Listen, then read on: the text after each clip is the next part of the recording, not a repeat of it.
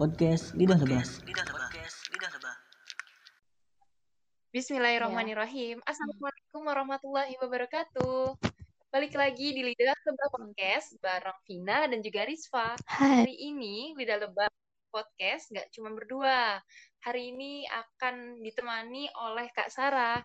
Halo Kak Sarah, bisa memperkenalkan diri? Ya, Assalamualaikum warahmatullahi wabarakatuh. Perkenalkan, eh, saya Sarah Fauzia, biasa dipanggil Sarah.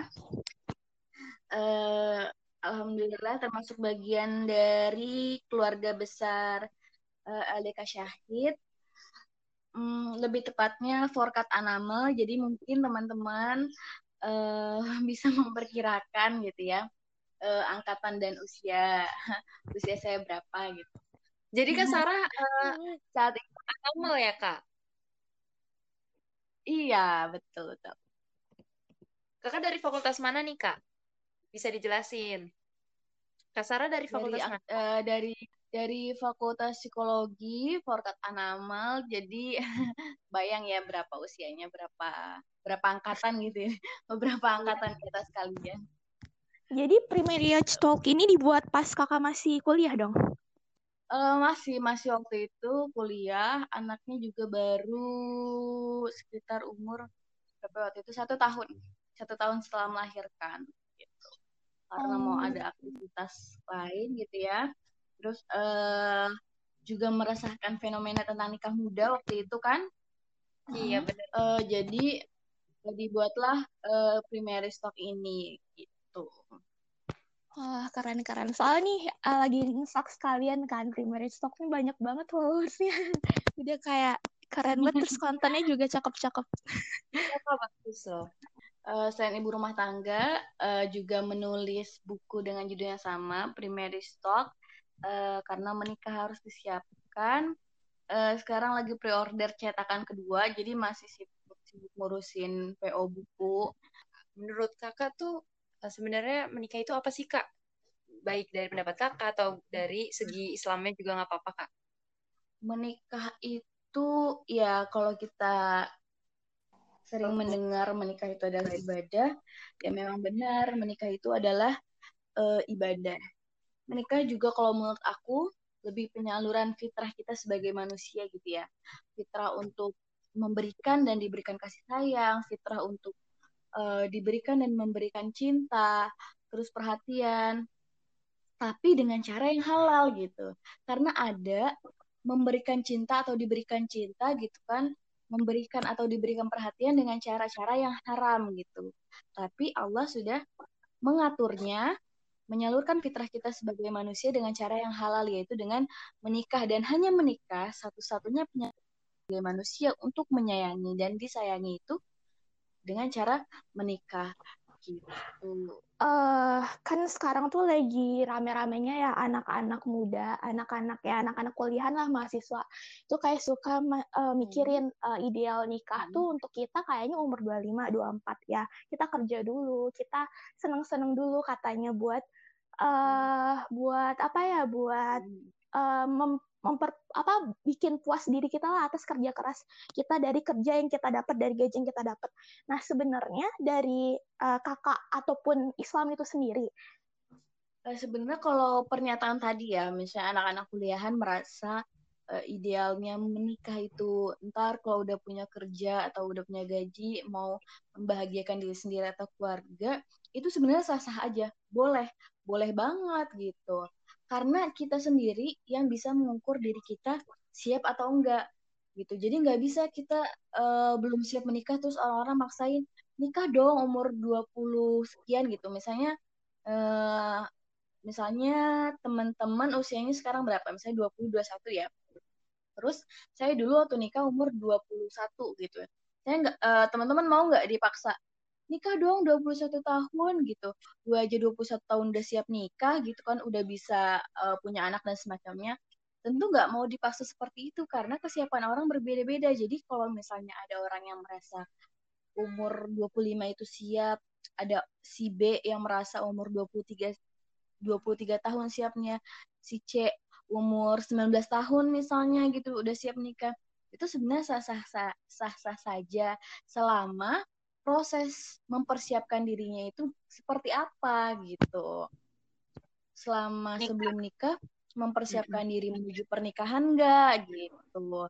Tapi kalau misalnya dalam Islam, dalam Islam uh, kita sudah dikatakan siap menikah ketika kita sudah uh, balik atau kalau perempuan sudah menstruasi, laki-laki sudah mimpi basah. Nah, di situ kita bisa dikatakan uh, sudah sudah mampu memproduksi keturunan kan? Ya seperti itu.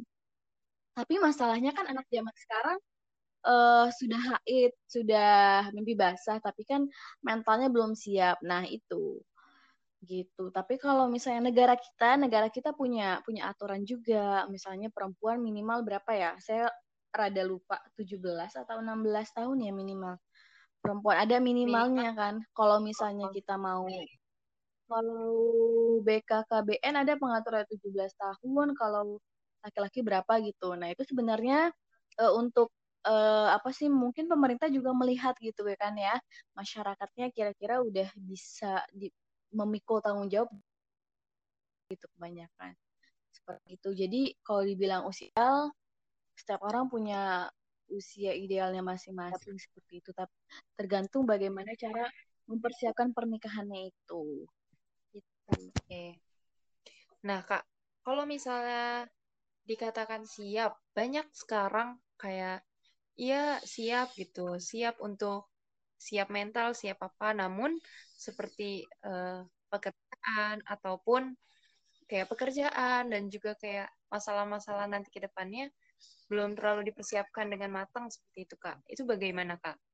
Hmm, sebenarnya misalnya dia merasa sudah siap ya dia sebenarnya dia sendiri sih yang bisa mengukur dia itu siap atau enggak. Dan gimana ya kalau misalnya dia ngerasa oh bisa ngerasa belum punya bukan punya pekerjaan ya belum iya. mampu menghasilkan nafkah gitu ya sebagai laki-laki tapi udah siap menikah itu tandanya belum.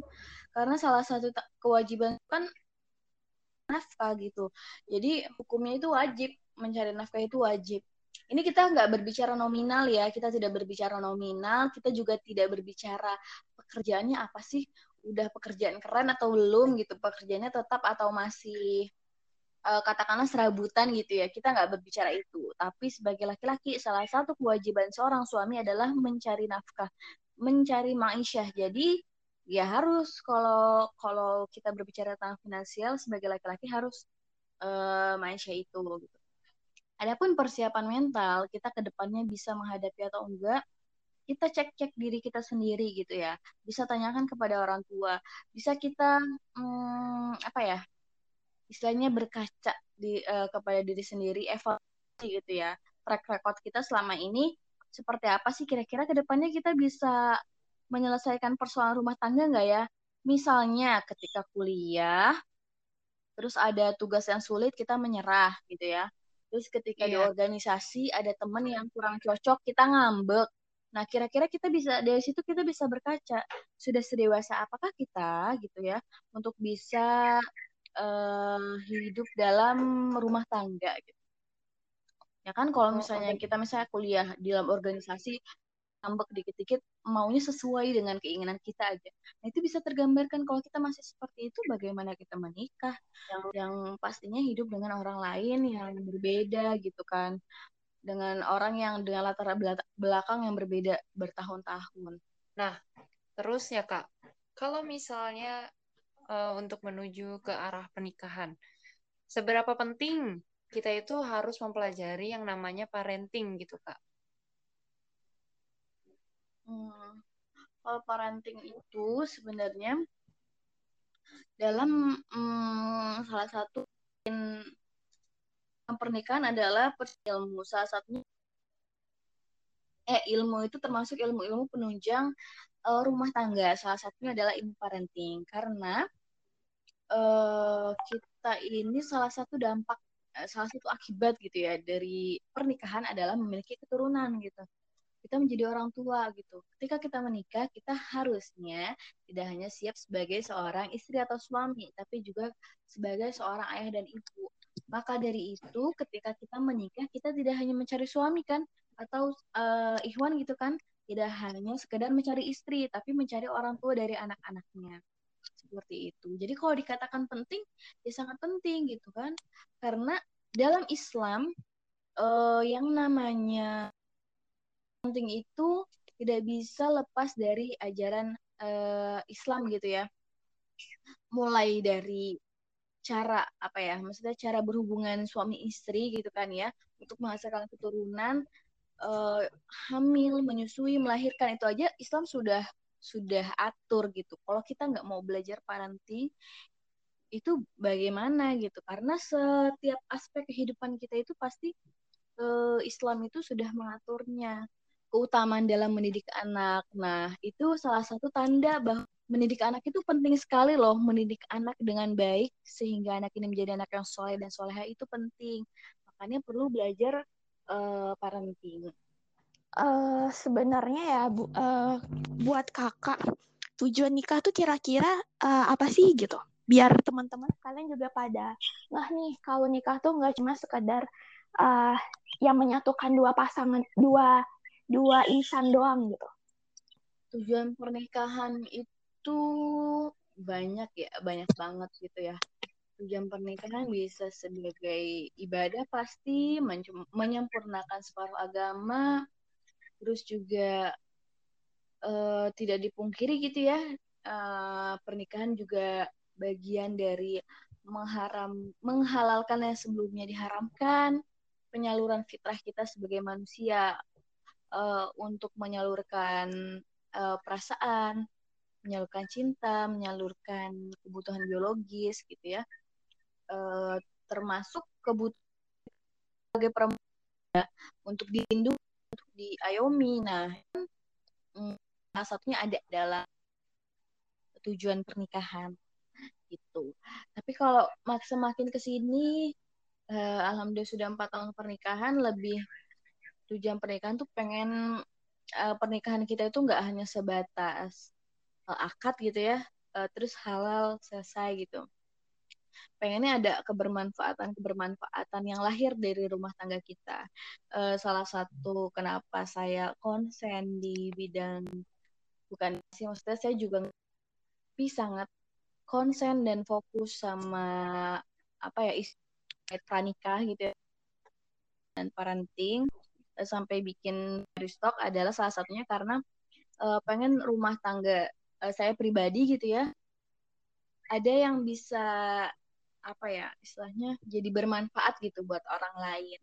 Karena kan di premier stock kan ya jadinya suka diskusi sama suami ini kayaknya supaya orang lain tuh bisa lebih mengenal Islam uh, dan semacamnya gitu ya. Uh, sekarang uh, kita kayak sudah tahu gitu kan kayak kabarnya kemarin baru aja ada yang menikah dengan uh, bilangnya melatar belakangnya dengan kata ta'aruf seperti itu kan. Uh, udah jadi tokoh-tokoh ini kayak banyak digandrungi oleh remaja-remaja yang memang aktif di media sosial seperti itu kayak uh, banyak memberikan pesan-pesan wah kayak gitu kayak oh begini ya sehingga uh, kata ta'aruf ini bisa dibilang maknanya jadi tidak tepat kak karena memang yang dilakukan sepertinya tidak seperti itu, tidak seperti uh, kayak melakukan syarat-syarat yang ada di ta'aruf seperti apa, apa yang harus dilakukannya tuh yang benar tuh seperti apa. Nah, kakak bisa jelasin nggak sebenarnya? Uh, ta'aruf itu sendiri itu gimana gitu? Iya, Kak. Nah, tahapan-tahapan untuk sampai ke hmm. jenjang pernikahan itu ada melalui tahap apa aja, Kak? Seperti itu. Seperti itu. Agar uh, tidak memiliki maknanya yang buram seperti itu karena kan seperti kita lihat contohnya banyak contoh-contoh yang memang melakukannya itu salah seperti itu kak. Oke deh, kalau kita berbicara ta'aruf ini akan panjang sekali. Uh, ta'aruf itu kan dalam uh, secara bahasa artinya adalah saling mengenal ya, mengenal. Jadi memang uh, ya mengenal bisa aja antara teman, antara tetangga gitu ya. Tapi ke sini-sini kan uh, ta'aruf diartikan sebagai ajang perkenalan antara calon suami dan calon istri. Kalau menurut saya pribadi, harus nggak menikah dengan cara ta'aruf? ya nggak harus karena uh, Rasulullah aja nggak ngajarin menikah dengan apa maksudnya seperti saat ta'aruf yang sekarang gitu ya. Uh, tapi yang terpenting adalah um, adab-adabnya sesuai dengan syariat Islam. Boleh kok misalnya kan ada ya uh, menikah karena dijodohkan, uh, menikah dengan perantara tua gitu ya. Uh, atau menikah langsung ke ayahnya ke rumahnya terus uh, saling apa tanya jawab tentang visi misi lanjut hitbah dan menikah dan semacamnya itu kan banyak jadi bukan masalah ta'arufnya harus ta'aruf atau enggak tapi kesesuaian dengan syariat Islam. Karena yang tadi betul dibilang karena kok sekarang banyak yang ta'aruf tapi kayaknya nggak sesuai deh. Iya memang betul gitu kan. Pada akhirnya ta'aruf ini sebagian mungkin ya ada yang kurang memahami gitu ya terus ya mungkin Allah alam juga godaan setan gitu ya sebelum menikah akhirnya jadinya uh, kayak kurang sesuai kurang sesuai dengan hmm, uh, syariat uh, seperti itu. Nah uh, ta'aruf sendiri itu kan sebenarnya jadi gini cara ta'aruf loh kan oh saya menikah dengan cara uh, ta'aruf hitbah nikah gitu. Ya nggak harus balik lagi ke tadi bukan masalah ta'aruf nggak ta'aruf sesuai nggak prosesnya dengan syariat Islam? Seperti itu. Adapun proses sesuai dengan syariat Islam yang terpenting adalah mau ta'aruf mau enggak gitu ya. Misalnya langsung ke orang tua itu harus ada perantara gitu. Jadi nggak boleh kita asal langsung ngomong berdua-duaan. Entah itu offline maupun online gitu ya. Kalau online kan pasti ya berdua-duaan ya karena kan ketika kita chattingan mis yang lagi chat lawan jenis kecuali kita dan Allah. Seperti itu kak. Makanya kenapa pentingnya uh, perantara tetap harus ada perantara. Terus uh, ketika ada perantara kita harus bertanya dengan per, bertanya tentang misalnya uh, ya bertanya apa pun sesuai dengan si bertanya tentang kira-kira nanti cocok atau enggak bisa tidak ada perasaan sebelum akad jadi kita netral.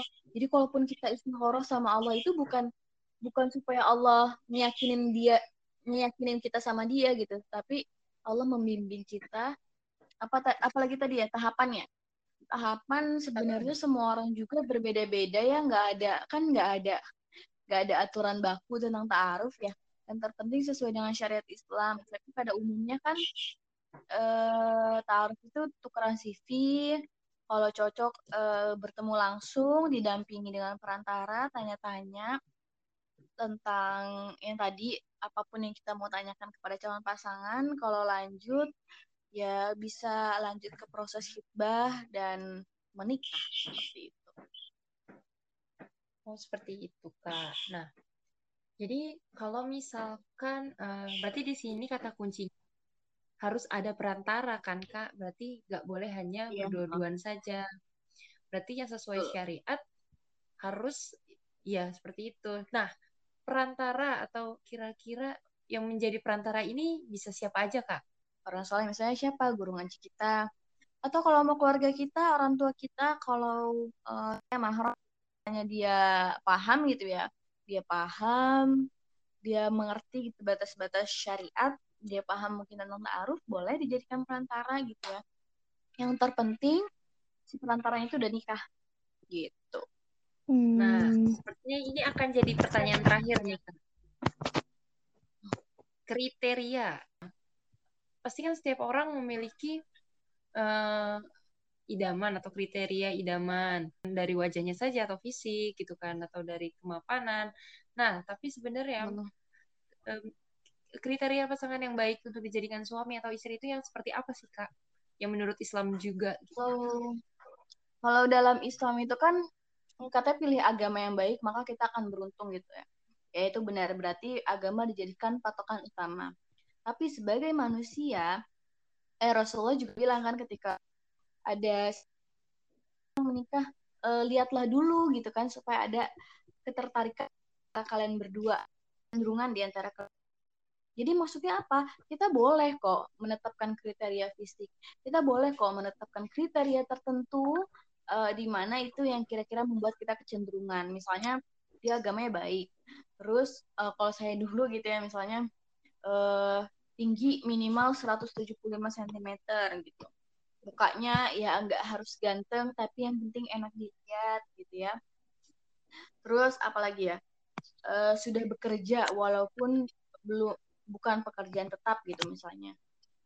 Dan semacamnya itu ya boleh-boleh saja asalkan kita uh, yang penting agama itu menjadi hal yang utama. Dan uh, kalau ngomongin kriteria, ketika kita nulis kriteria, kita bikin kriteria, tapi kita juga harus siap-siap apa ya?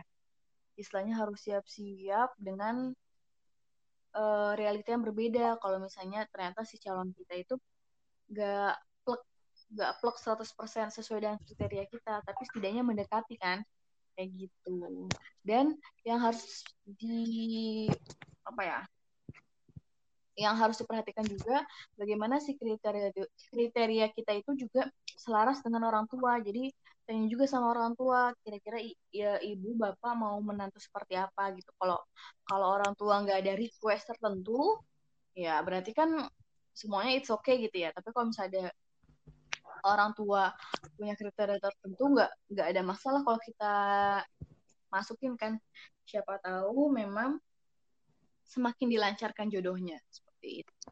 Uh, ngomongin tentang ta'aruf nih ya kak, uh, kita mau nanya kan kalau misalnya kita sebagai perempuan nih dilamar atau misalnya uh, dijodohkan oleh seseorang mungkin dari perantara ataupun dari orang tua Nah, kalau misalnya uh, dari segi agama, dari segi kriterianya, dianya mungkin udah pas bagi uh, bagi sekelompok orang, mungkin bagi perantara kita dia itu cocok untuk kita, bagi keluarga kita dia itu dia itu cocok untuk kita. Tapi kitanya sendiri setelah melihat uh, kita merasa uh, kurang pas atau merasa ragu, itu kira-kira uh, apa yang mesti dilakukan ya kak supaya uh, ke depannya kita tuh bisa yakin kalau sebenarnya dia orang he is the one gitu. Dia bener-bener orang yang bakal jadi uh, suami kita atau istri kita atau enggak gitu. Sebelum akad berlangsung ya kita nggak tahu kita jodoh dia atau bukan gitu. Tapi kalau misalnya ini konteksnya konteksnya apa dulu nih? Kalau misalnya konteksnya taaruf sama konteksnya dijodohkan tentu berbeda gitu kan. Dijodohkan itu identik dengan orang tua menjodohkan kita dengan mm, seseorang gitu ya tapi kan kalau taruh kan biasanya memang kita udah siap, sudah ada CV dan semacamnya biasanya gitu. Kalau misal konteksnya adalah dijodohkan, eh, orang tua mau kita berjodoh dengan seseorang gitu ya. Terus kita merasa ada yang kurang cocok. Yang namanya kita perempuan, kita itu punya hak untuk uh, yes or no gitu ya. Kita bilang iya atau enggak gitu. Tapi kan ya uh, kalau misalnya itu udah keinginan orang tua, kita ini ngomonginnya per kasus ya jadi nggak nggak secara umum nggak bisa secara umum karena keadaan kita orang tua kenapa nggak cocoknya? Kenapa orang tua malah orang tua pengen kita berjodoh sama si dia tapi dia eh, tapi kita merasa nggak cocok sama dia. Ya kita tanya eh kita ngobrol kita diskusi sampai menemukan jalan keluar. Ting kita eh, apa ya tetap menjaga adab-adab kita sebagai seorang anak di depan orang tua. Dia dengan ta'aruf misalnya ketidakcocokan atau merasa kurang serak dengan sesuatu. Ya selain isi koroh, kalau misalnya kita merasa tetap kurang apa ya kurang yakin gitu ya, ya sama kita juga berhak kok untuk eh, nggak uh, lanjutin prosesnya gitu. Karena kan menikah itu kan kita berharapnya sekali seumur hidup janganlah galau-galau di sebelum menikah gitu. Kalau misalnya ada sesuatu yang menurut kita kurang pas atau kurang serak atau hati kita jadi nggak yakin, kita sebagai seorang perempuan ataupun laki-laki juga misalnya kita boleh kok untuk mundur, untuk memilih mundur atau bilang enggak dulu gitu ya. Eh bukan enggak dulu, untuk bilang enggak gitu. Karena ya kita memilih menikah itu memilih itu juga menentukan masa depan kita. Gak mau dong ketika udah menikah malah terjadi penyesalan gitu ya.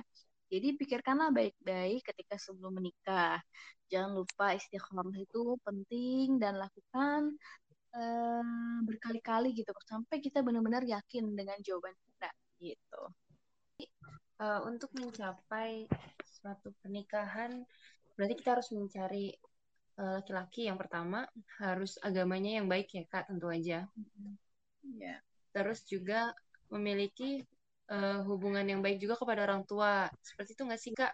Sebenarnya Iya benar. kalau misalnya kita kita lihat gitu eh, hubungan dia dengan kayak calon suami atau calon istri hubungan dengan orang tua hubungan dengan teman bisa dipertimbangkan nggak sih kak Ya bisa aja, bisa banget kalau kita mm, mau melihat dia juga secara keseluruhan ya harus gitu. Lihat dari orang dari hubungan dia dan orang tua dengan teman-temannya gitu. ya pesan untuk anak-anak remaja sekarang kak un- eh, remaja sekarang ya. Eh, menikah itu nggak ada terlambat, nggak ada terlalu cepat. Menikah itu ada eh, teman-teman yang aktif di sosial media melihat kemesraan pasutri baru atau siapa pun gitu ya. eh, yakin bahwa yang dilihat itu memang hanya yang enak-enaknya aja karena dalam rumah tangga itu ada tanggung jawab, ada konflik, ada suka dan duka, ada banyak perjalanan yang mungkin tidak bisa diposting di sosial media gitu. Dan kalau bisa carilah guru ngaji yang yang hanif gitu ya, yang lurus agar tidak asal ngambil sesuatu ngambil sesuatu suatu apa ya kaidah gitu ya. Misalnya taaruf tadi hanya dari Instagram gitu ya hanya dari ya eh, katakanlah artis-artis yang eh, dia tidak mengedukasi secara keseluruhan bagaimana proses mempersiapkan pernikahan. Seperti itu. Eh, terima kasih kak Sarah atas waktunya untuk eh, kita ngobrol-ngobrol berbincang mengenai pre-marriage talk ini. Ya untuk terakhir kakak Ya. boleh eh, apa ya mempromosikan Instagram kakak agar eh, teman-teman semua bisa oh, bisa mengambil manfaat dari Instagram kakak ini gitu kak. Apa ya kalau Instagram pribadi?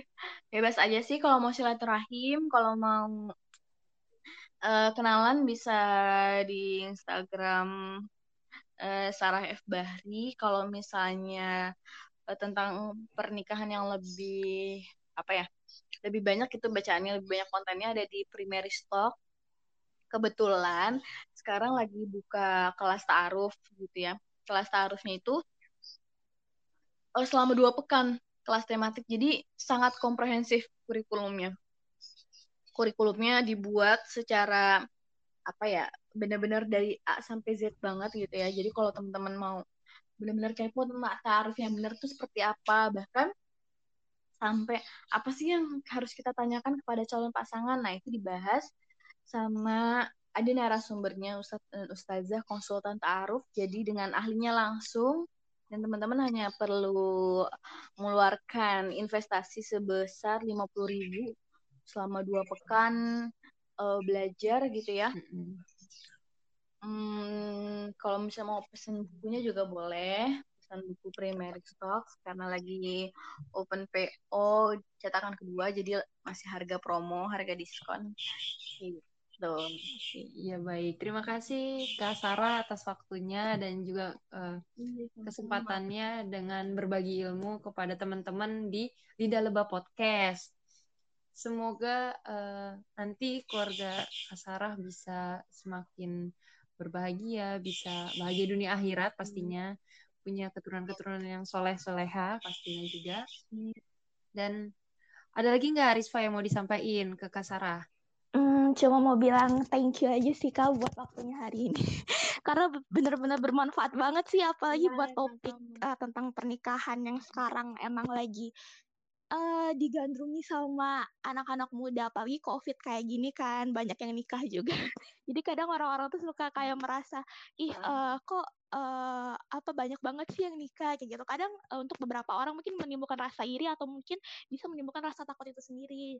Terus setelah ngobrol-ngobrol sama Kak Sarah, eh, saya, Sina atau mungkin teman-teman yang dengerin ini merasa lebih eh, apa ya, merasa lebih tenang, merasa lebih terbuka tentang sesuatu eh, per- tentang pernikahan ini, khususnya masalah ta'aruf.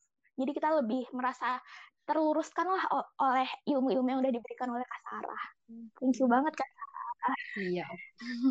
Alhamdulillah, makasih banyak juga ya Iya. atas waktunya kesempatannya. Iya kak, sama-sama. Dan akhir kata, Vina dan juga Risva pamit undur suara dari Lidah Lebah Podcast. Wassalamualaikum Warahmatullahi wabarakatuh.